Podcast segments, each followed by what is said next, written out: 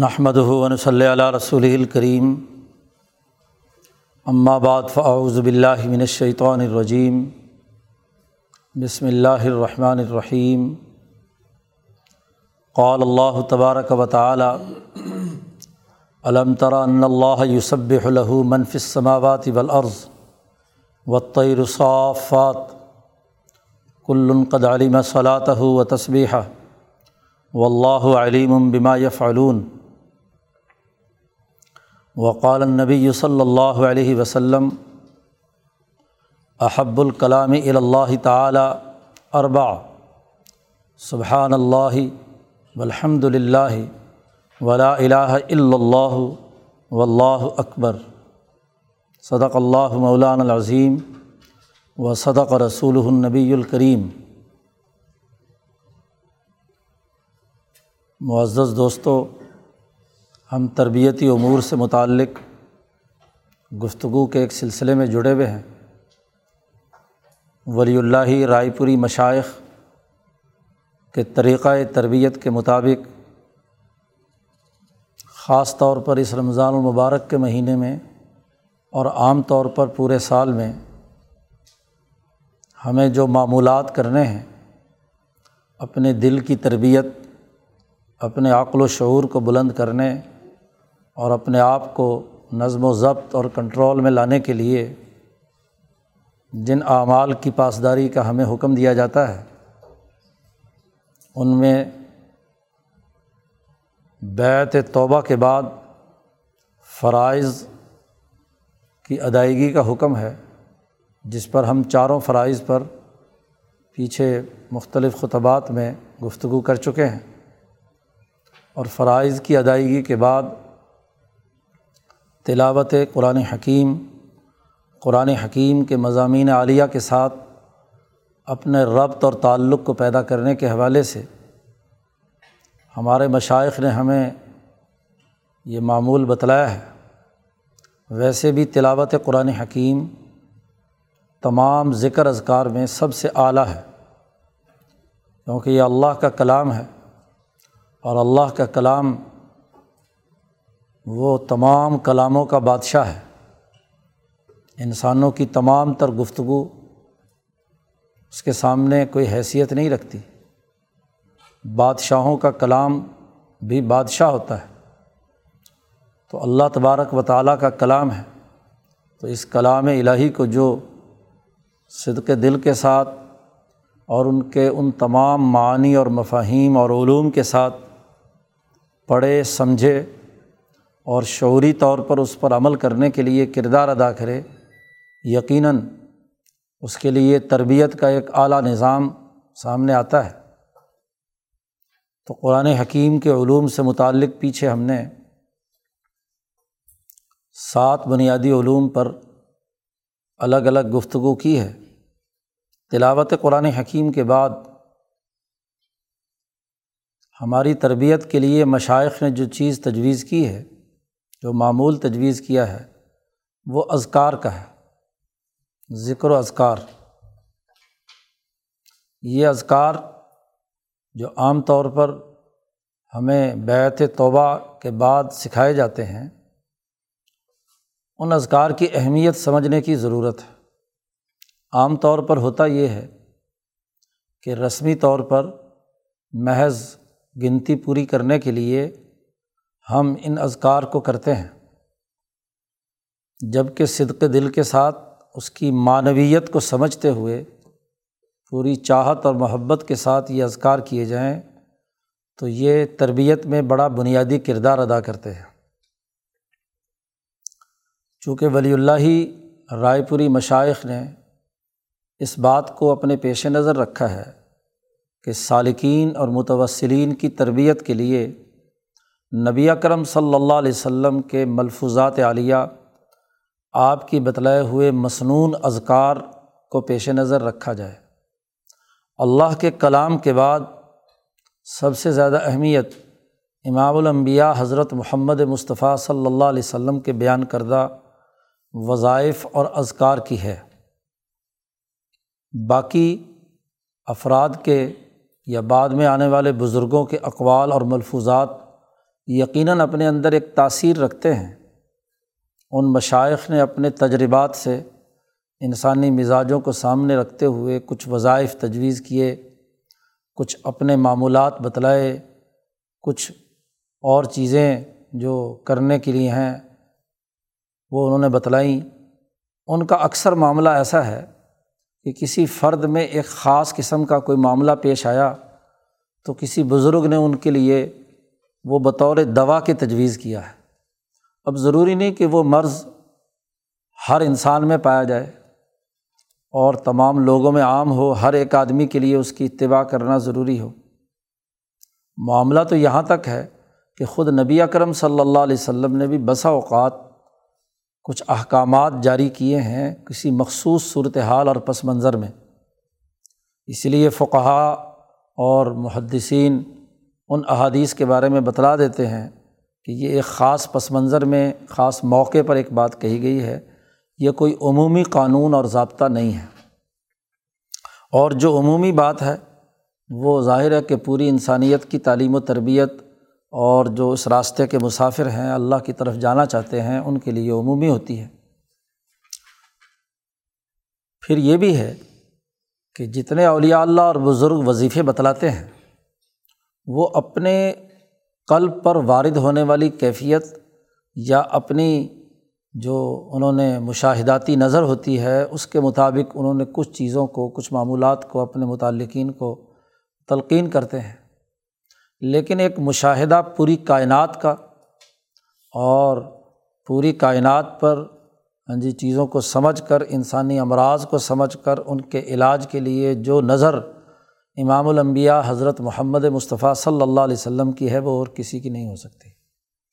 اس لیے اللہ کے کلام کے بعد سب سے زیادہ اہمیت ہمارے مشائق کے یہاں مصنون اذکار کی ہے جو خود نبی اکرم صلی اللہ علیہ وسلم کی زبان مبارک سے ادا ہوئے ہیں اور ان کے بارے میں آپ صلی اللہ علیہ وسلم نے حکم دیا ہے کہ انہیں اپنے معمول کا حصہ بنا لیا جائے۔ اس لیے ہمارے یہاں جو اذکار بتلائے جاتے ہیں ان میں تیسرے کلمے کی تصویر ہے، استغفار ہے، درود شریف ہے۔ یہ تینوں اعمال ان اذکار کا مجموعہ ہیں جو نبی اکرم صلی اللہ علیہ وسلم نے وقتاً فوقتاً بیان فرمائے ہیں۔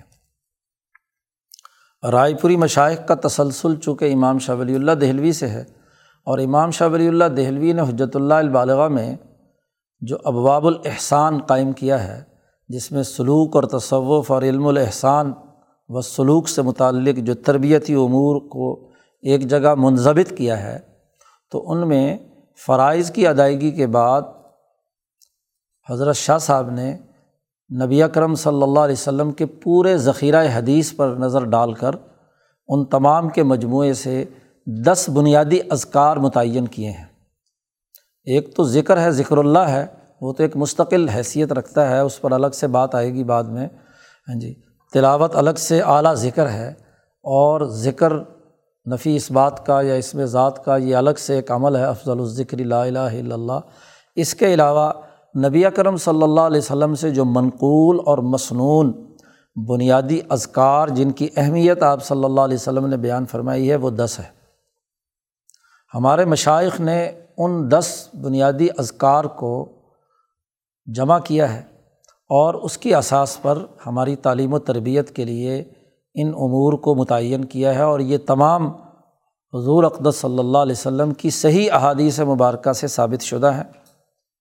مسلم شریف کی روایات ہیں، بخاری کی روایات ہیں، سیاہ ستہ میں ہیں اور آپ صلی اللہ علیہ وسلم کے معمولات میں سے ہیں، اس لیے ان کو پوری اہمیت کے ساتھ اپنے سالکین اور متوسلین کے سامنے بیان کیا جاتا ہے۔ سب سے پہلے ایک انسان جب صبح نماز فجر کے لیے اٹھتا ہے تو نماز فجر سے پہلے یا نماز فجر کے بعد جیسا موقع ہو، تو اس وقت جو معمول بتلایا جاتا ہے وہ تیسرے کلمے کا ہے۔ اس میں دراصل دو حدیثوں کے مجموعے سے دو بنیادی الگ الگ وظیفے ہیں۔ تیسرے کلمے میں تو سبحان اللہ الحمد للہ ولا الہ الا اللہ، چار کلمات ہیں۔ ان کے بارے میں نبی اکرم صلی اللہ علیہ وسلم کی حدیث میں نے ابھی خطبے میں تلاوت کی ہے۔ مسلم شریف کی یہ روایت ہے، حضرت ثمرہ ابن جندب رضی اللہ تعالیٰ عنہ نبی اکرم صلی اللہ علیہ وسلم سے روایت کرتے ہیں کہ آپ صلی اللہ علیہ وسلم نے ارشاد فرمایا کہ احب الکلام الا تعالیٰ۔ تمام گفتگوؤں، باتوں اور تمام جتنے بھی کلام انسان اپنی زبان سے نکالتا ہے ان میں سب سے بہترین اور محبوب کلام جو اللہ تبارک و تعالیٰ کو ہیں وہ چار ہیں۔ اور ان چاروں کو شاہ صاحب نے چار عنوانات دیے ہیں، تسبیح، تحمید، تحلیل اور تکبیر۔ یہ چار بنیادی کلمات ہیں، اس لیے شاہ صاحب نے جب اذکار کی دس نمبر بیان کیے تو ان دس میں سے چار یہی ہیں، چونکہ ان کو نبی اکرم صلی اللہ علیہ وسلم نے خود اربا کی گنتی سے بیان کیا ہے کہ چار بنیادی اذکار ہیں ہاں جی جو اللہ کو بہت محبوب ہیں۔ تلاوت قرآن حکیم تو خود اللہ کا کلام تھا اور یہ بندہ کلام کرتا ہے اور یہ کلام اللہ کو جب بندہ کے، اس کے منہ سے یہ کلام صادر ہوتا ہے تو اللہ کو بہت محبوب ہے۔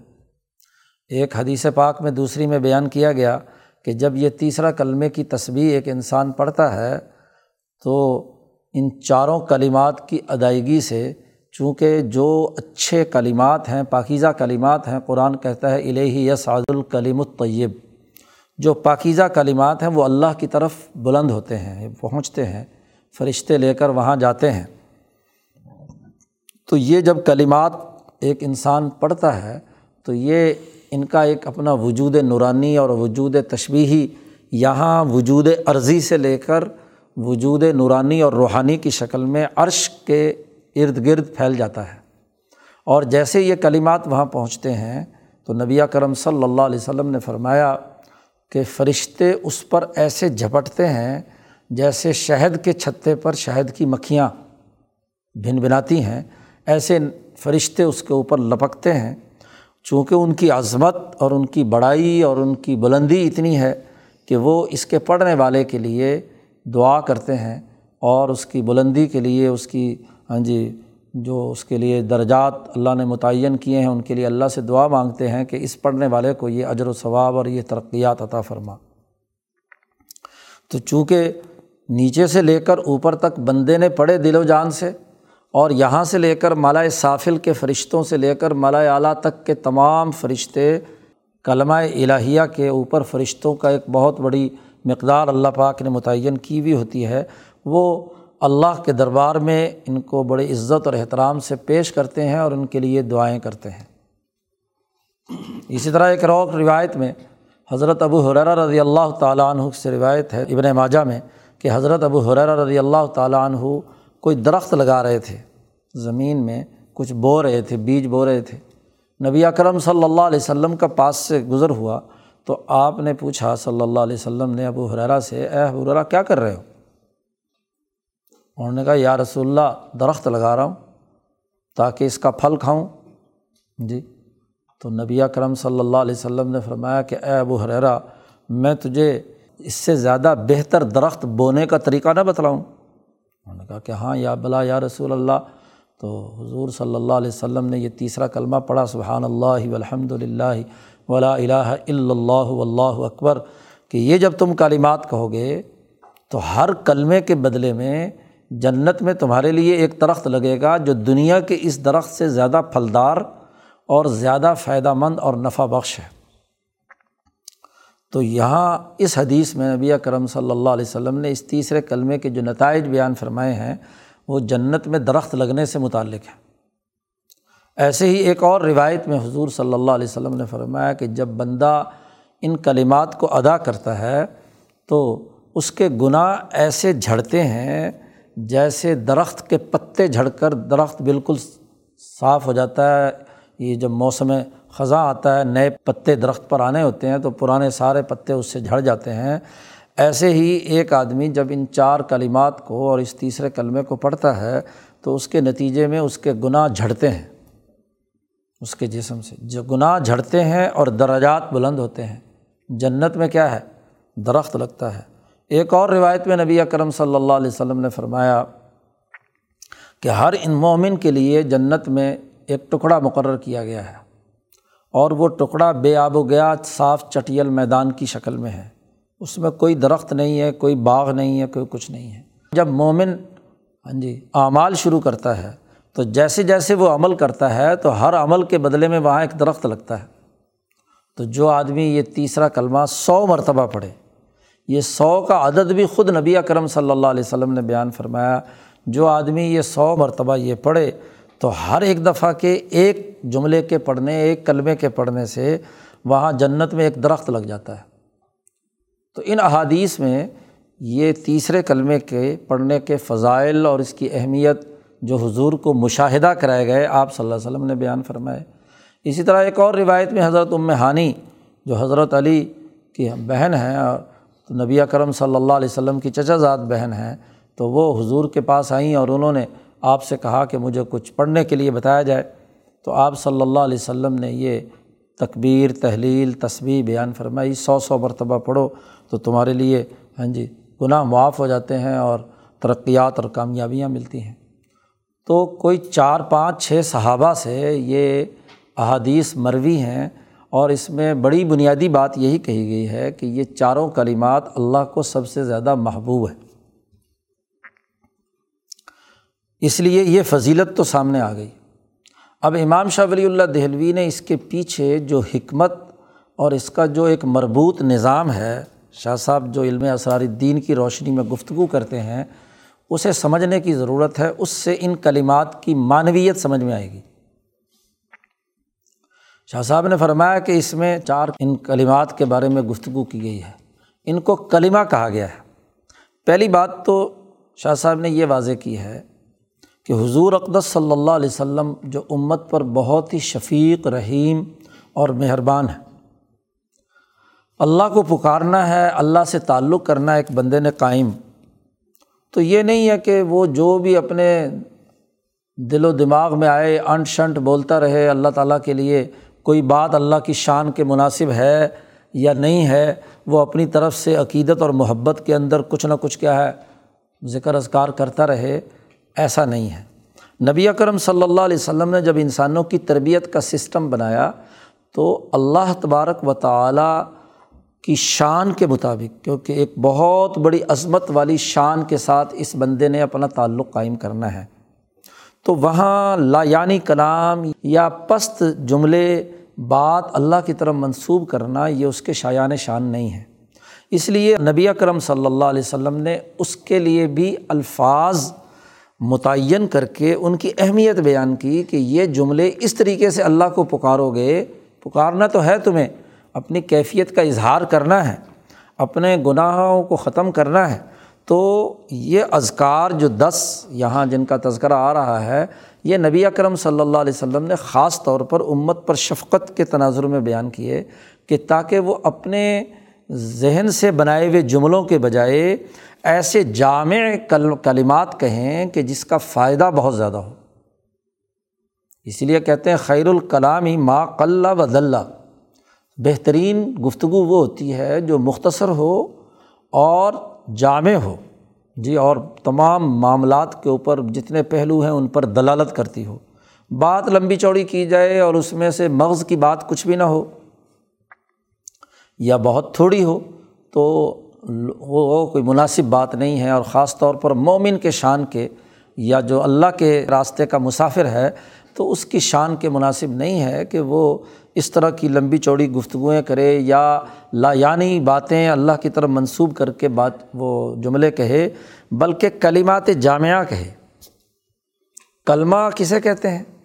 تو کلمے کی تعریف امام انقلاب مولانا عبید اللہ سندھی رحمۃ اللہ علیہ نے فرمائی ہے کہ کلمہ وہ جملہ ہوتا ہے کہ جو ہاں جی اپنے تمام جتنے بھی مفاہیم اور جو اس سے دائرے سے متعلق ہیں، ان تمام پر بڑا جامع یعنی مفہوم کلی کی نشاندہی کرتا ہے۔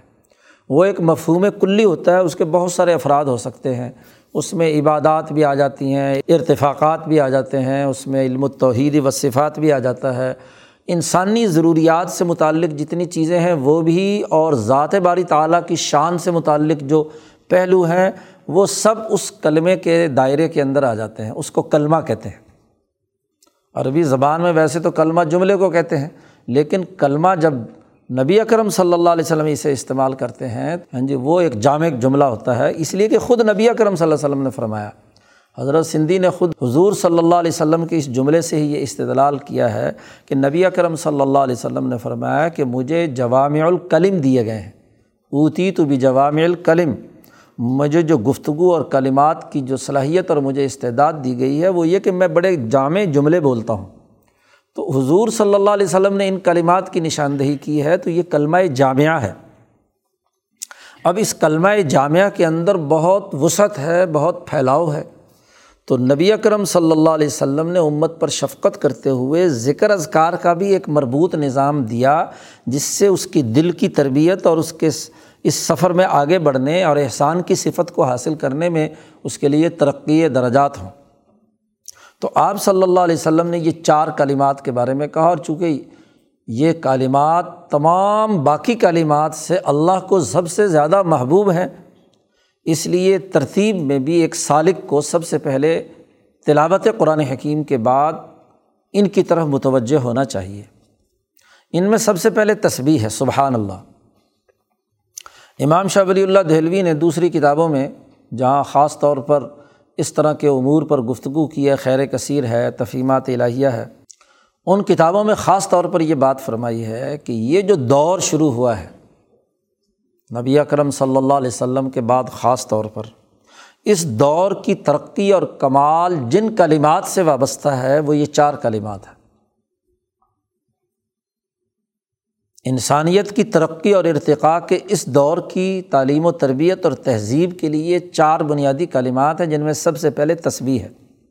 سبحان اللہ۔ سبحان اللہ کیا ہے؟ شاہ صاحب نے کہا اس کی بنیادی حقیقت یہ ہے کہ اس جملے کے کہنے سے بنیادی مقصود یہ ہونا چاہیے کہ ذات باری تعلیٰ اتنی پاک، اتنی بلند ہے کہ کسی قسم کا کوئی عیب کوئی نقص، کوئی کمی، کسی قسم کی کوئی جو شان کے خلاف بات ہے، کوئی چیز بھی اس ذات کے اندر نہیں ہے۔ ذات ان تمام چیزوں سے پاک ہے۔ تنظیح ذات باری تعلیٰ کی تنظیح جسے کہتے ہیں، پاکیزگی اور پاکی۔ اس لیے ترجمہ عام طور پر کیا تھا، پاک ہے وہ ذات۔ تو اس کی پاکی کی انتہا ہے۔ کوئی بھی تو کائنات کی چیز ہاں جی اس کے مثل نہیں ہے۔ لئی سا کمسل ہی شیون اور ہر طرح کی پستیوں، نقائص، کمزوریوں، کوتاہیوں سے کسی بھی درجے میں اللہ تعالیٰ کے ذات کا کوئی تعلق نہیں ہے۔ وہ ان تمام چیزوں سے بالا تر اور بلند تر ہے۔ انسان جب ذات باری تعالیٰ کے ساتھ تعلق جوڑتا ہے تو امام شاہ ولی اللہ فرماتے ہیں کہ وہ حیرانی اور پریشانی اور اللہ کی عظمت اور اس کی حیبت و جلال اور اس کی پاکیزگی کی انتہا کو دیکھتا ہے تو بے اختیار جب قلب سے قلب میں یہ کیفیت پیدا ہوتی ہے تو زبان سے یہ اظہار کرتا ہے سبحان اللہ۔ تو یہ تصبیح کا کلمہ دراصل تنظیح خدا بندی کے حوالے سے بہت ہی جامع معنی ہے، مفہوم کلی رکھتا ہے۔ کسی بھی دائرے میں، عبادات کے دائرے میں ہو اسی لیے توحید و صفات میں شرک اور تشویش سے متعلق جتنی بھی خرابیاں ہوں، ان تمام سے انکار کر دیا۔ اسی طرح عبادات کے حوالے سے کسی اور کی عبادت کا جو ہاں جی کوئی بھی کانسیپٹ ہے، اس کی نفی کر دی۔ ارتفاقات ہاں جی ذات باری تعلیٰ کے تعلق یا اس کے حکم سے ہٹ کر کسی بھی درجے میں کرنے کے تمام پہلوؤں سے آپ نے نفی کر کے صرف اور صرف اللہ کے حکم کے ساتھ انہیں جوڑ دیا، تو ایک بندہ جب سبحان اللہ کہتا ہے، تو دراصل وہ ذات باری تعلیٰ کی تنظیح بہت اعلیٰ اور اونچے درجے پہ ادا کرتا ہے۔ تو اللہ کا سب سے پہلا حق یہ ہے کہ اسے ہر قسم کے شرک تشبیح ہر طرح قسم کی پستی، ہر قسم کے نقص اور ایوب اور ہر قسم کی خرابیوں سے پاک بلند تر اور عظیم تر سمجھے۔ پہلا مرحلہ یہ۔ اس حوالے سے یہ کلمہ جامعہ ہے۔ اور اس میں سبحان اللہ کا لفظ بھی ہے، سبحان اللہ و بحمدی ہی بھی ہے، جو بخاری شریف کی آخری ہاں جی روایت میں جو الفاظ بیان کیے گئے ہیں ہاں جی جنہیں کہا گیا میزان میں بہت بھاری ہیں اور زبان پر بہت آسان ہیں، وہاں بھی اللہ کی تصویر و تحمید کا ذکر ہے۔ تو یہ مختلف اس کے الفاظ روایت کیے گئے ہیں۔ اس حدیث میں سبحان اللہ کا لفظ ہے۔ اور پھر اس کی ایک اور معنویت بھی ہے کہ خود ذات باری تعالیٰ نے اس تصبیح و تحمید کے حوالے سے قرآن حکیم میں جا بجا گفتگو کی ہے۔ اللہ پاک نے ارشاد فرمایا کہ کیا تم نے دیکھا نہیں؟ یہ جو ابھی خطبے میں آئے تلاوت کی گئی تھی کہ آسمانوں میں اور زمینوں میں جتنی مخلوق ہیں وہ اسی کی تصویر میں مشغول ہیں۔ اور کائنات کے ہر ہر شے کو اپنی تصبیح پڑھنے کا طریقہ خود معلوم ہے۔ کل قدالیم صلاح ہو و تصبیح ہو وہ اپنی تصویر بھی جانتا ہے اور اپنی سلاد بھی جانتا ہے۔ زبان سے کیا کہنا ہے اور اپنے عمل سے کیا کرنا ہے؟ سلاد اس کا عمل ہے اور زبان اس کی تصویر ہے۔ ہر مخلوق جو ہے، جو بھی اس آسمان و زمین میں ہے، وہ اللہ کی تصویر کو جانتا ہے اور وہ تصویر کر رہی ہے اللہ تعالیٰ کی۔ اور لوگ جو عمل کر رہے ہیں، اس کو اللہ تعالیٰ خوب اچھے طریقے سے جانتا ہے۔ تو اس آیت میں تصویر کے بارے میں وضاحت کر دی کہ کائنات کی ہر چیز، بالخصوص آسمان و زمین میں جتنے ضویل عقول ہیں، فرشتے ہیں، جنات ہیں، انسان ہیں، وہ اللہ کی تصویر اور تحمید میں مشغول ہیں۔ تو تمام اللہ کی تصویر میں کر مشغول ہیں پھر قرآن حکیم میں جی صورتوں کے آغاز، ان کے سرنامے ہیں تصویر صب کم از کم سات صورتیں ایسی ہیں جنہیں مصبحات کہا جاتا ہے۔ صبح اللہ مافِ السماوات و مافِ العرض یا یوسب سے شروع ہوا، یا سبحان اللہ اسراب ابدی سے شروع ہوا۔ تو یہ کلمہ خود قرآن میں بہت سی صورتوں کا سرنامہ ہے۔ دوسری جگہ پر کہا کہ ہر چیز اللہ کی تصبیح کرتی ہے، لیکن تم اس کی تصبیح نہیں جانتے۔ ولاک اللہ تفقہ نہ تصبیح ہم تم ان کی تصبیح کی حقیقت کو نہیں جانتے۔ تو ہر چیز تصویر میں ہے۔ اور پھر ان سات صورتوں میں خاص طور پر حضور نے فرمایا، ارباز بن ساریہ رضی اللہ تعالیٰ عنہ کی روایت ہے کہ ان میں ایک ایسی آیت ہے جو ہزار آیات سے بہتر ہے۔ ہر صورت میں وہ اللہ ارسل رسول بالہدا بھی ہے۔ ہاں جی لقد ارسلنا رسولنا بالبینات ونزلہ معاہم الکتاب والمیزان بھی ہے، ولقد کرمنا بنی آدمہ بھی ہے، وغیرہ وغیرہ۔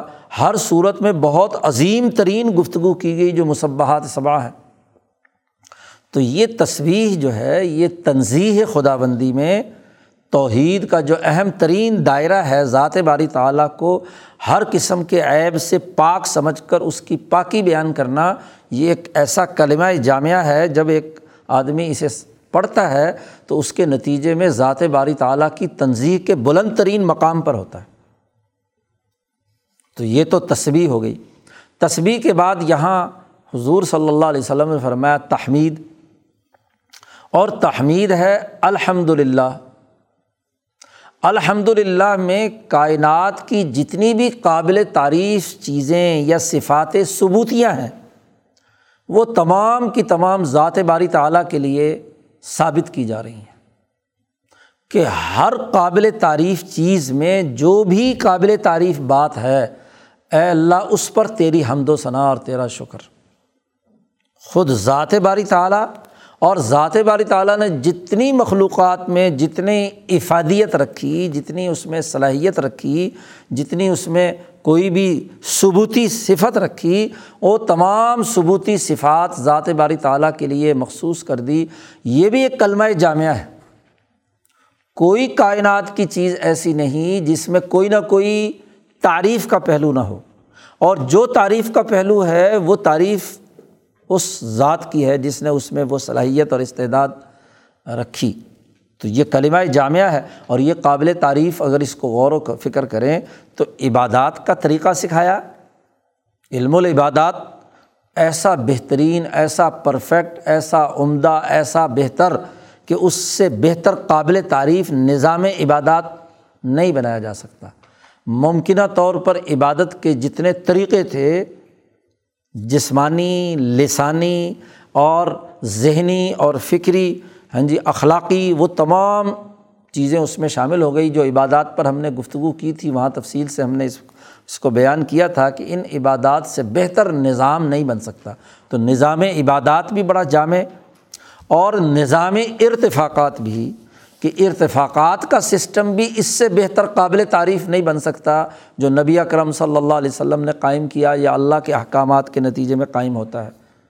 تو ہر طرح کے تمام پہلوؤں کی ہاں جی تمام صفات، تمام عبادات کا نظام، تمام ارتفاقات سے متعلق ہر چیز میں جو افادیت، جو صلاحیت، جو استعداد رکھی ہے، آپ نے ان تمام ثبوتی صفات کو جوڑ دیا ذات باری تعالیٰ کے لیے۔ للہ اللہ کے لیے اسے مخصوص کر دیا۔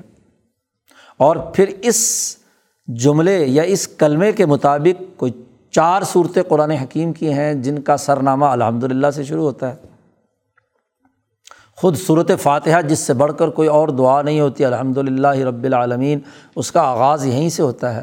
جیسے سبحان اللہ جب آدمی کہتا ہے تو گویا کہ سات صورتوں اور باقی صورتوں میں موجود تصویحات کے تمام جملوں کی جامعت کو اس نے سمیٹ لیا۔ ایسے ہی جب وہ الحمد للہ کہتا ہے تو الحمد للہ فاطر السماوات والارض بھی اس کے ذہن میں ہے۔ ہاں جی الحمد للہ الزی انضلاء علیٰ ابد الکتاب علم یج اللہ عوجا بھی ہے۔ وغیرہ وغیرہ۔ جہاں بھی الحمد للہ کے تناظر میں آیات آئی ہیں یا صورتیں آئی ہیں، ان کی جامعت اور اس میں جو چیزیں قابل تعریف اللہ کی طرف منسوب کی گئی ہیں، وہ بھی اس کلمہ جامعہ کے اندر آ گئیں۔ الحمد للہ کی اس جامعت کے اندر آ گئی تو ذات باری تعالیٰ کی بلندی کے لیے ایک تو تنظیح ہے۔ تمام صوفیہ کے یہاں تمام تربیت کرنے والوں کے یہاں تمام روحانیت کے لوگوں کے یہاں ایک اللہ کے لیے تنظیح ہے، ایسی صفات سے جو ذات باری تعالیٰ کے لائق نہیں ہے۔ وہ صرف مخلوق کے لیے ہے۔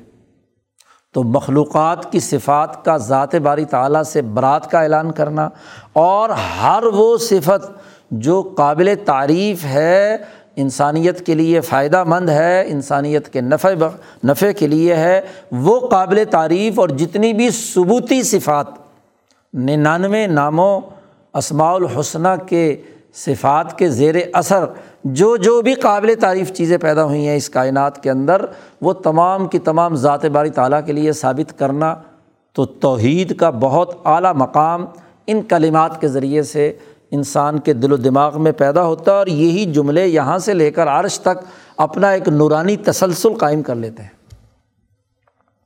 یہ تو تصویر اور تحمید ہو گئی۔ تحمید کے بعد تحلیل ہے۔ لا الہ الا اللہ، کہ اللہ کے علاوہ کوئی اور خدا نہیں ہے۔ تنظیح بھی کی اور آپ نے تحمید بھی کی اس کے لیے تمام ثبوتی صفات ذات باری تعالیٰ کے لیے مخصوص کر لیں۔ اس کے بعد آپ نے تحلیل کی کہ جس میں دونوں جمع ہو گئے۔ لا الہ میں غیر اللہ کی نفی نفی بھی ہے۔ اور اس بات بھی ہے، اللہ اللہ ہی الہ ہے۔ جب وہ ذات باری تعالیٰ اتنی پاک، اتنی پوتر، اتنی منزہ ہے کہ کوئی بھی عیب کوئی بھی نقص، کوئی بھی خرابی، کوئی بھی ہاں جی منفی صفت اس ذات کے اندر نہیں۔ اور ہر طرح کی جو قابل تعریف چیز ہے، وہ اسی کے لیے ہے۔ تو پھر اللہ اس کے علاوہ اور کون ہو؟ لا الہ۔ اللہ کے علاوہ دنیا کی کوئی مخلوق، کوئی پتھر، کوئی بت، کوئی انسان، کوئی قبر، کوئی جن، کوئی شیطان خدائی اختیارات نہیں رکھتا۔ اور وہ صرف اور صرف اور صرف اللہ اللہ۔ تو نفی اس بات کر دیا۔ شاہ صاحب نے فرمایا کہ اس کلمہ طیبہ لا الہ الا اللہ کے تین بطن ہیں۔ تین بنیادی معنویتیں ہیں۔ ایک بات میں نے شروع میں کہیں عرض کی تھی کہ نبی اکرم صلی اللہ علیہ وسلم نے فرمایا کہ ہر آیت کا ایک زہر ہے اور ایک بطن ہے۔ لکل آیاتن زہرن و بطن۔ ہر آیت یا ہر جملے یا ہر کلمے کا ایک ظاہر ہوتا ہے اور ایک اس کا باطن ہوتا ہے۔ تو یہ جو لا الہ الا اللہ کا ظاہر ہے وہ تو یہ کہ جب ایک بندہ صدق دل کے ساتھ یہ کلمہ طیبہ لا الہ الا اللہ کہتا ہے تو اس کے نتیجے میں وہ شرک جلی کا انکار کرتا ہے۔ ظاہر شرک کی دو قسمیں، ایک شرک جلی اور ایک شرک خفی۔ تو پہلا بطن یہ ہے کہ اس کلمے کو کہنے والا شرک جلی کا انکار کرتا ہے کہ اللہ کے ساتھ کسی کو میں الوحیت کے اندر شریک نہیں مانتا۔ اور اسی طرح اس کلمے کا دوسرا بطن یہ ہے، اس کی معنویت یہ ہے۔ بطن سمجھ لیجیے معنویت۔ اس کی دوسری معنویت یہ ہے کہ یہ شرک خفی کا بھی انکار کرتا ہے۔ شرک خفی وہ ہے کہ جو ظاہری طور پر تو شرک محسوس نہیں ہوتا۔ لیکن دل کے کسی کونے کھدرے یا عقل کے کسی ہاں جی وہم، واہمے میں ہاں جی کہیں خیال میں، کہیں کسی احساس میں کہیں کوئی چیز پائی جاتی ہے، تو اس شرک خفی کی بھی کیا ہے؟ نفی۔ اور سب سے بڑا شرک خفی میں کیا ہوتا ہے؟ خود اپنی خواہش ہوتی ہے، اپنا نفس کی طاقت ہوتی ہے۔ شرک ظاہری سے تو انسان بچ جاتا ہے، کوئی پتھر کے سامنے سجدہ نہیں کر رہا ہاں جی کسی فرعون کے سامنے نہیں کر رہا۔ لیکن جو شرک باطنی ہے، یہ سب سے زیادہ خرابی کا باعث بنتا ہے کہ انسان اپنی خواہش کو خدا بنا کر بیٹھا لے۔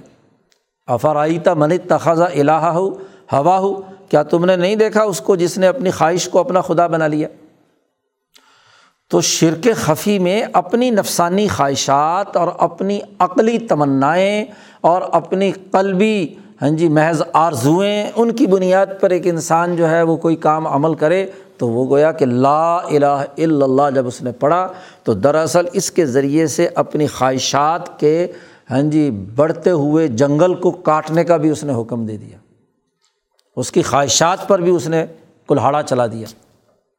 تو دو بطن تو یہ ہو گئے۔ شرک جلی اور شرک خفی، دونوں کو آپ نے کاٹ کر بار پھینک دیا۔ اس کے بعد ایک تیسری بات ہے، تیسرا بطن۔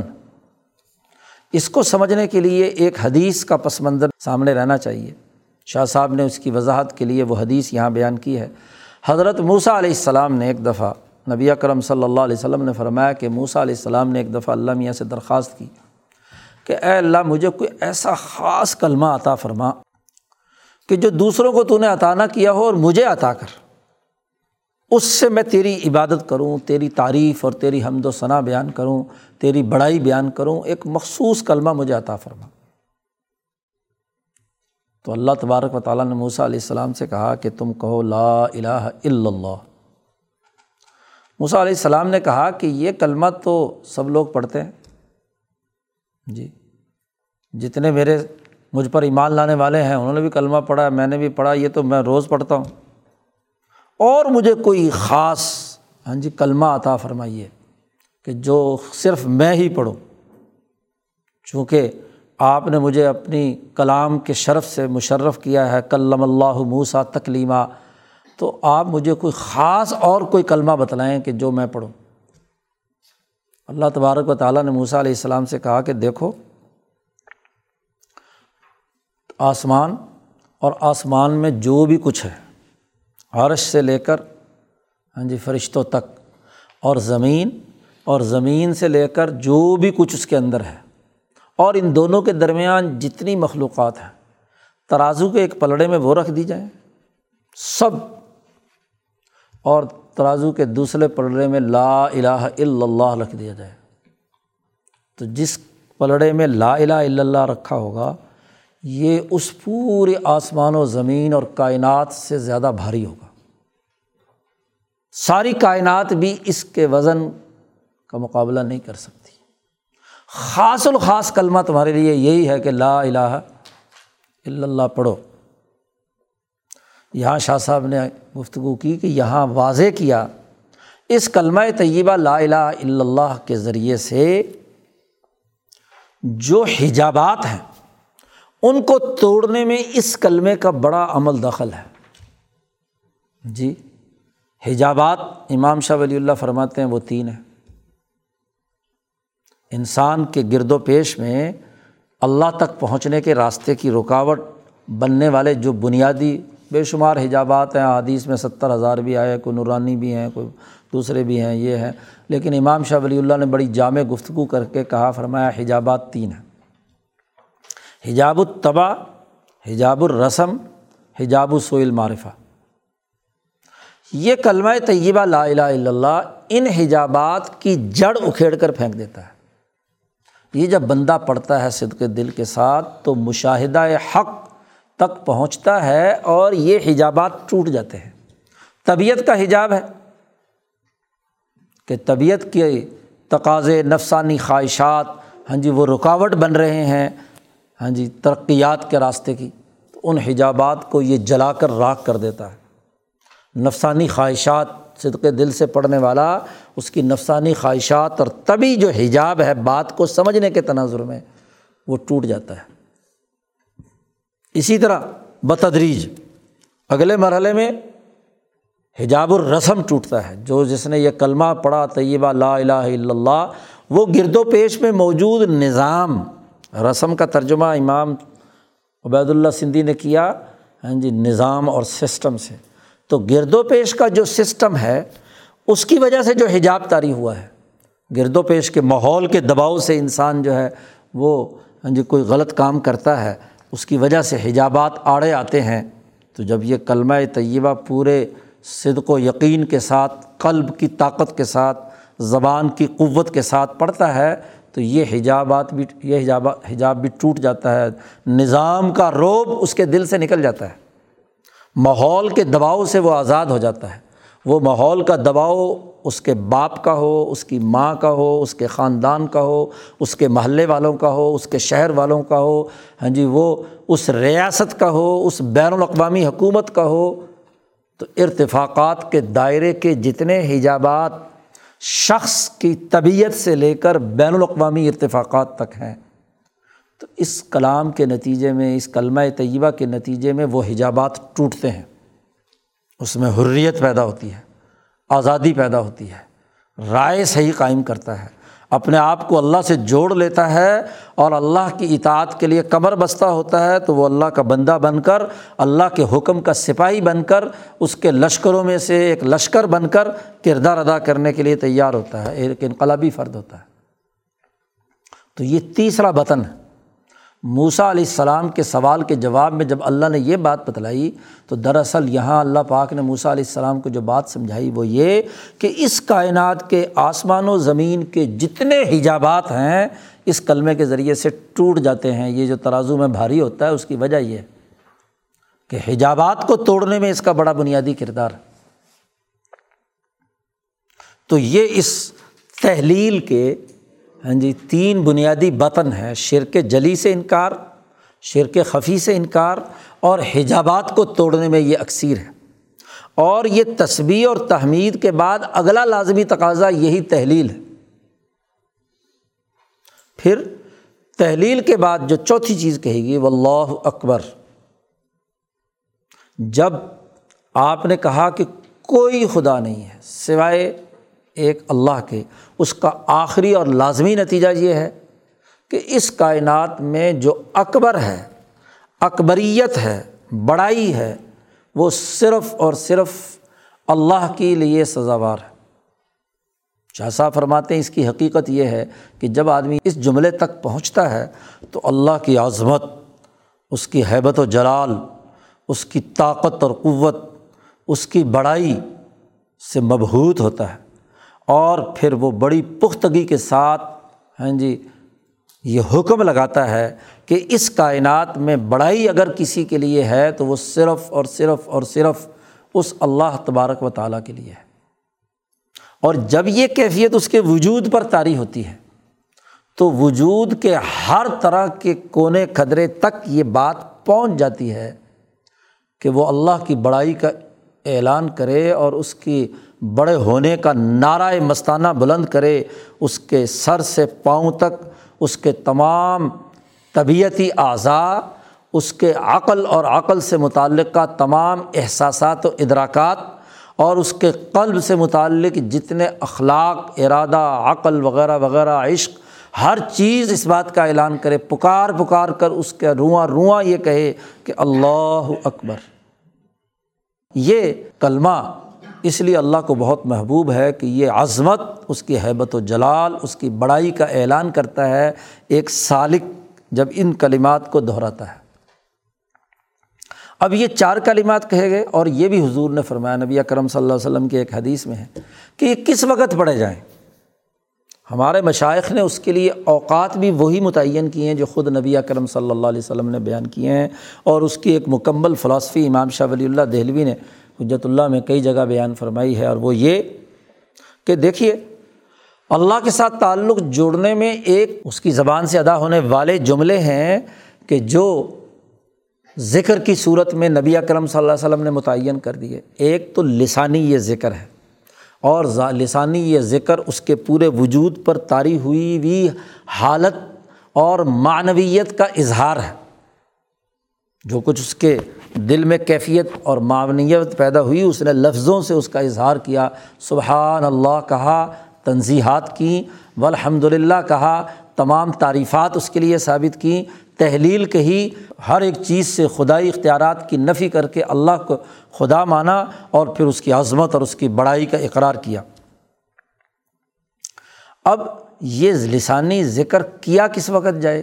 ایک حدیث میں نبی اکرم صلی اللہ علیہ وسلم نے فرمایا کہ میں اس بات کو زیادہ پسند کرتا ہوں کہ سورج جب طلوع ہو اور وہ دنیا کے عرض پر موجود چیزوں پر اس کی کرنیں پڑیں،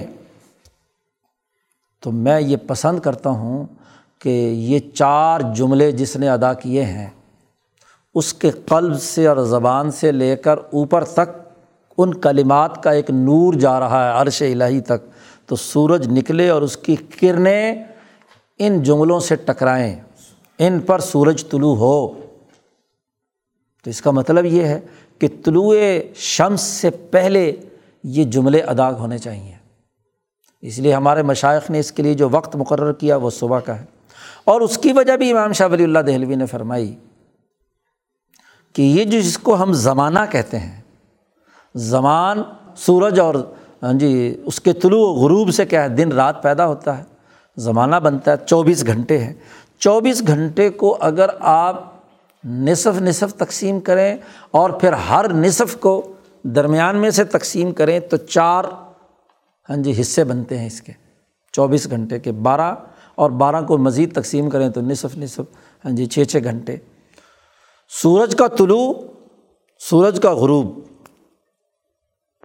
درمیانہ دن بارہ گھنٹے کا اور بارہ گھنٹے کی رات جب برابر ہوتا ہے کام۔ کم و بیش۔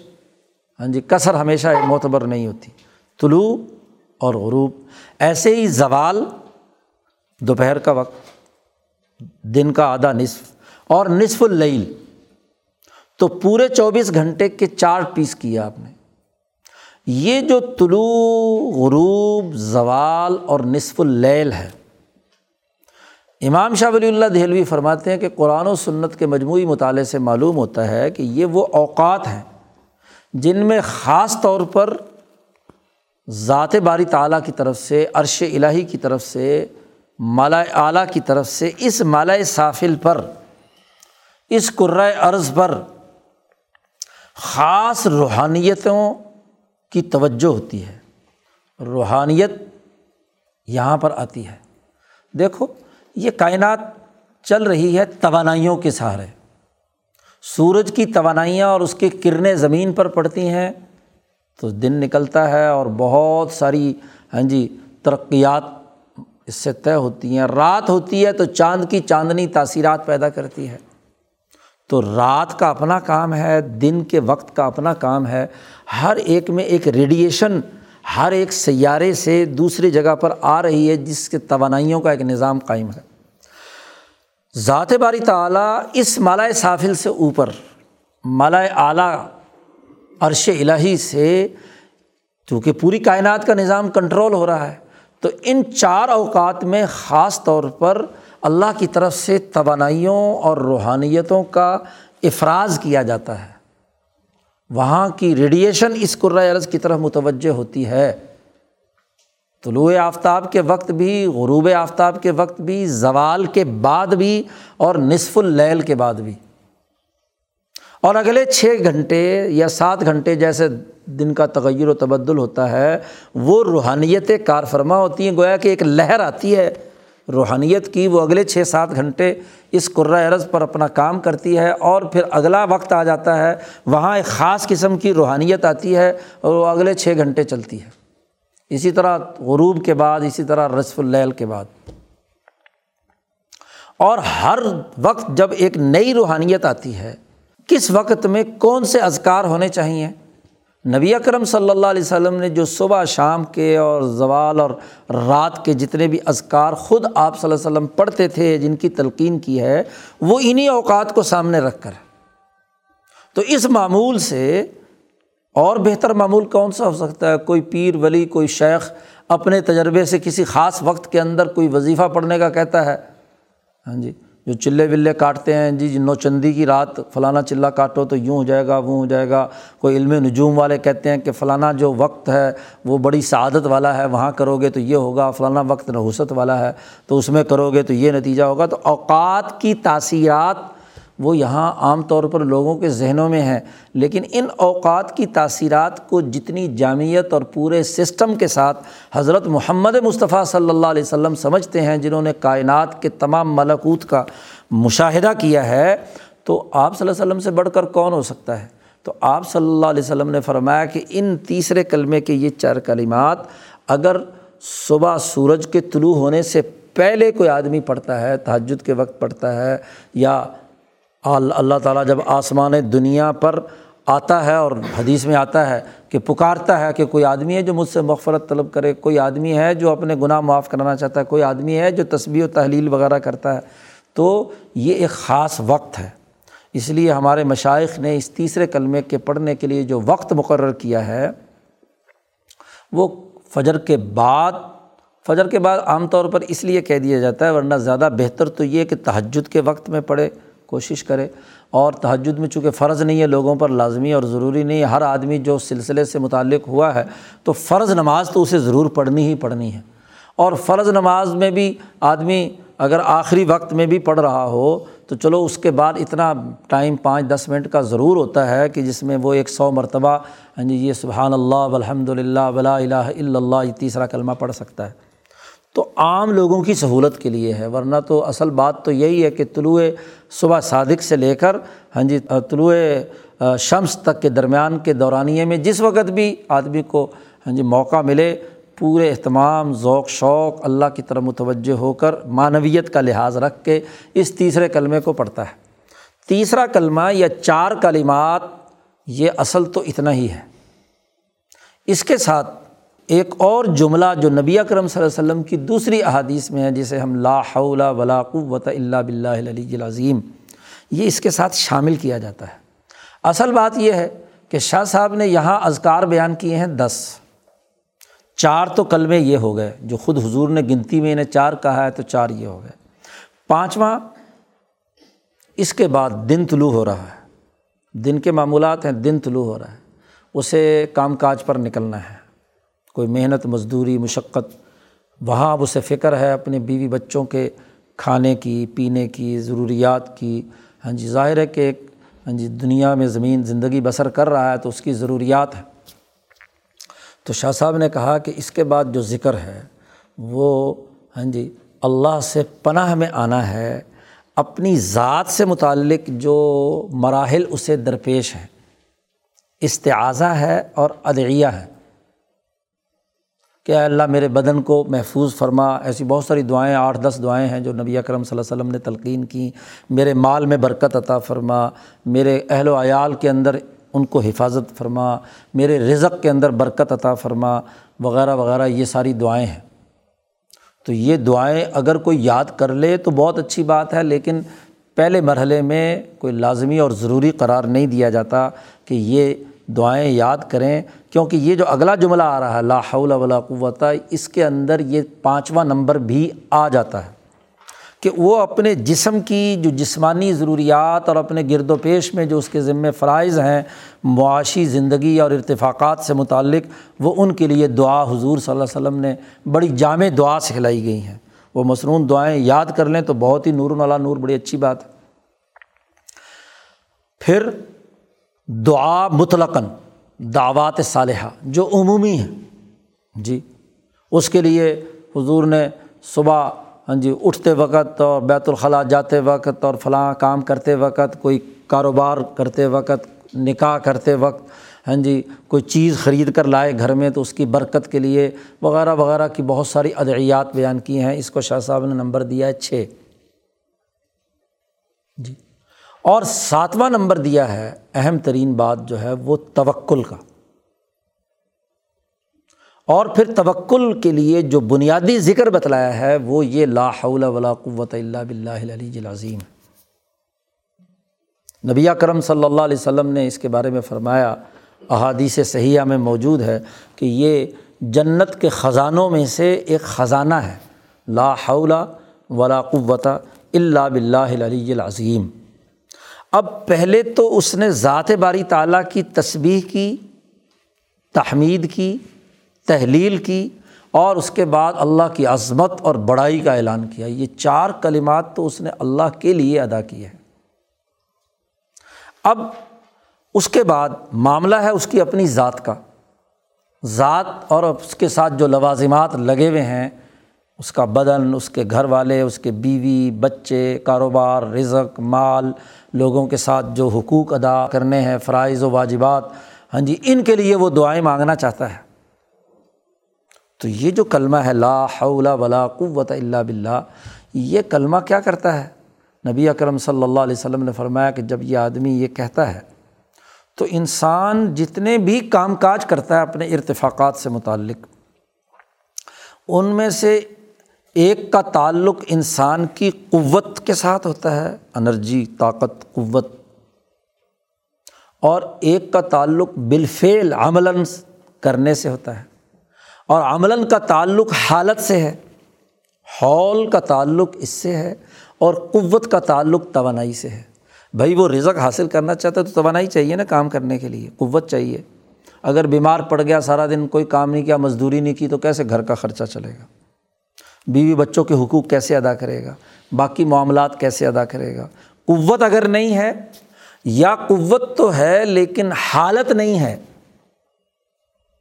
جسم کام نہیں کر رہے، اعضاء جو ہے منصوبے تو بڑے اونچے اونچے بنائے، دل میں ہاں جی بہت وہ کیا، لیکن اعضاء سے وہ کام کرنے کی مہارت اور صلاحیت اور استعداد اور اس کی فعلی جو صورت ہے، عملی حالت ہے، اس کے اندر کوئی اپاہج ہو گیا، کوئی نقص پیدا ہو گیا، کوئی خرابی ہو گئی تو یہ تو انسان کی قوت عقلیہ اور قوت عملیہ، جن کے بل بوتے پر اس نے تمام اعمال کرنے تھے اپنے ارتفاقات سے متعلق، اپنی دعاؤں سے متعلق، اپنی زندگی اس زمین پر بسر کرنے کے دوران اپنے معاملات اور مسائل کو حل کرنے کے حوالے سے، تو وہ اللہ کو جب بڑا مان کر اس کے سامنے ہاں جی سرنڈر کر کے اس نے اعلان کیا، تو یہ جو جملہ لا حول ولا قوت ہے یہ دو باتیں اس کے دماغ میں راسک کرتا ہے۔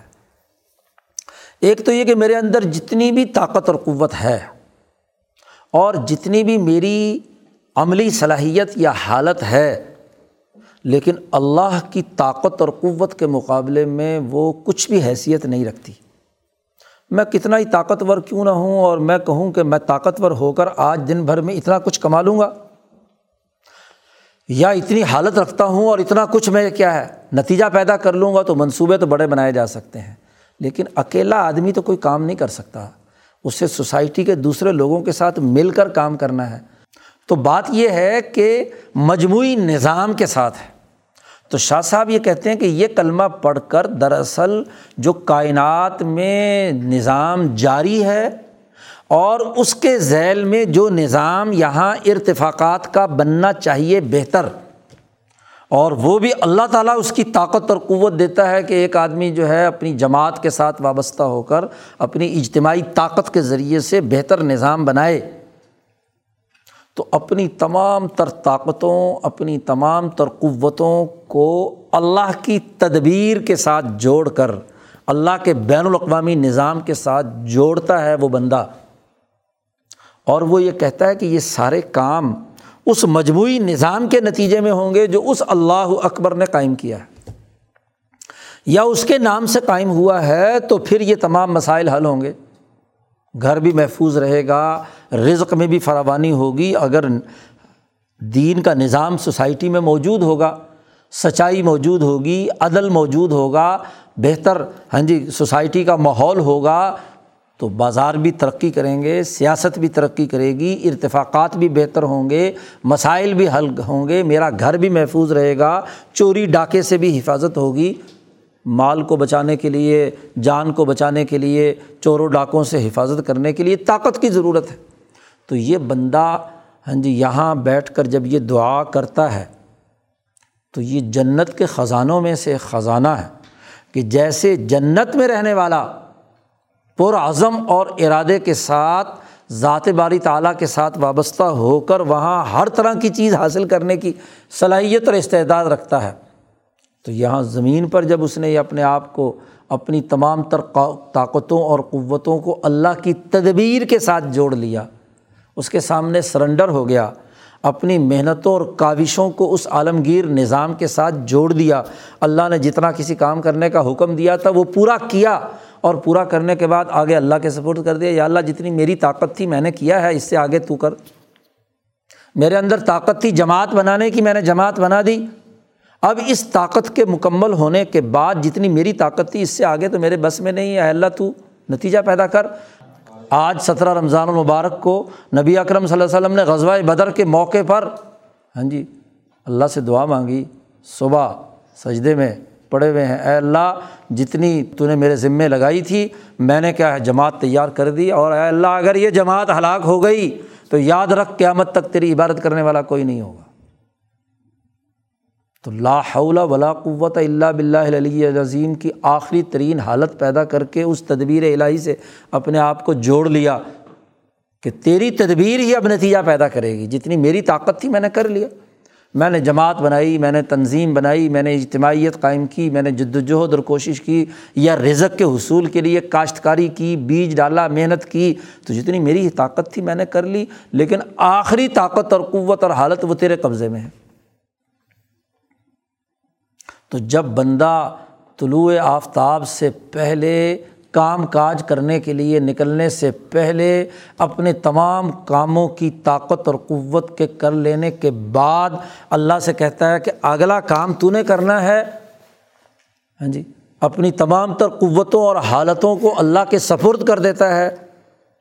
تو گویا کہ اس کی سوسائٹی، اس کی اجتماعیت جنت کے راستے پر سفر کرنا شروع کر دیتی ہے۔ جنت کی کنجی بنتی ہے، جنت کے خزانوں میں سے خزانہ ہے۔ اس لیے یہ الگ سے دعا ہے جو توکل کے اعلیٰ مقام تک پہنچاتی ہے۔ انسان اپنے آپ کو اللہ کے سپرد کر دیتا ہے۔ جب اللہ اس کائنات کا مالک ہے، تو اس کے سپرد کر کے جتنا اللہ نے ہمارے ذمے کام لگایا ہے، وہ ہمیں کرنا ہے۔ اس توکل یا لاہ ولا قوت کا یہ مطلب نہیں ہے کہ اللہ میاں نے بچے دیے ہیں، بچے بھی اللہ تو ہی پال۔ بیوی دی ہے اس کا خرچہ پانی بھی تو ہی دے دے۔ دینا اسی نے ہے، لیکن اس کے لیے جو کام کاج کرنے کی صلاحیت تمہارے اندر رکھی ہے، محنت کی، مشقت کی، کاشتکاری کی، صنعت کی، تجارت کی، کام کاج کرنے کی، وہ تمہیں کرنی ہے۔ اور تمام تر کرنے کے بعد جتنی تمہاری طاقت تھی، تم نے کیا۔ اس کے بعد تم نے کہا، اس سے آگے اللہ تعالیٰ تو اس میں برکت ڈال۔ رزق میں، مال میں ہاں جی ان تمام چیزوں میں، میرے بدن کی بیماریوں میں، فلاں فلاں فلاں۔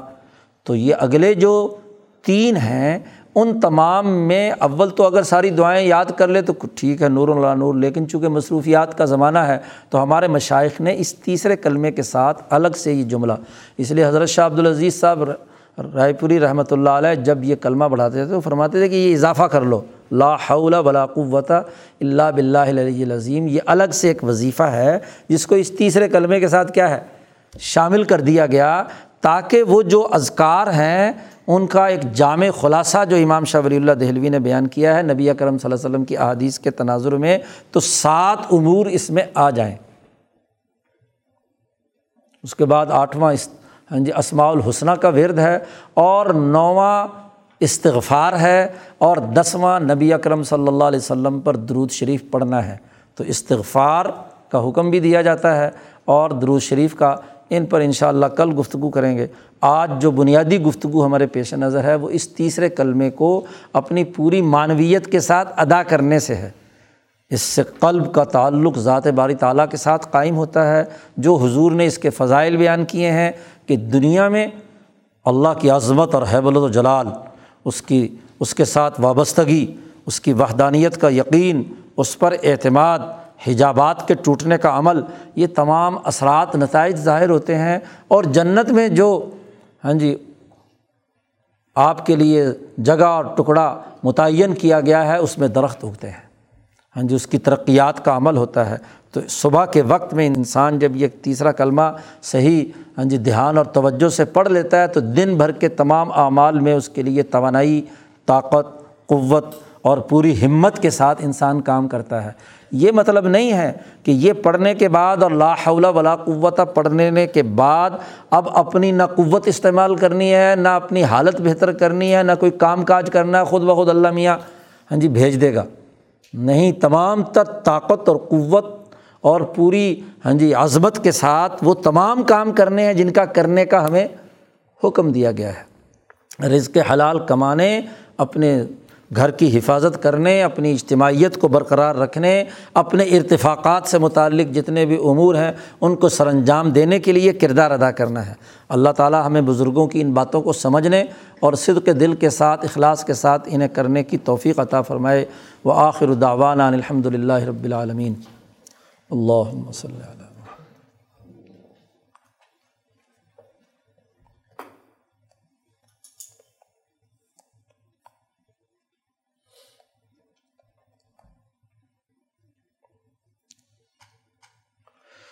اجمعین. میرا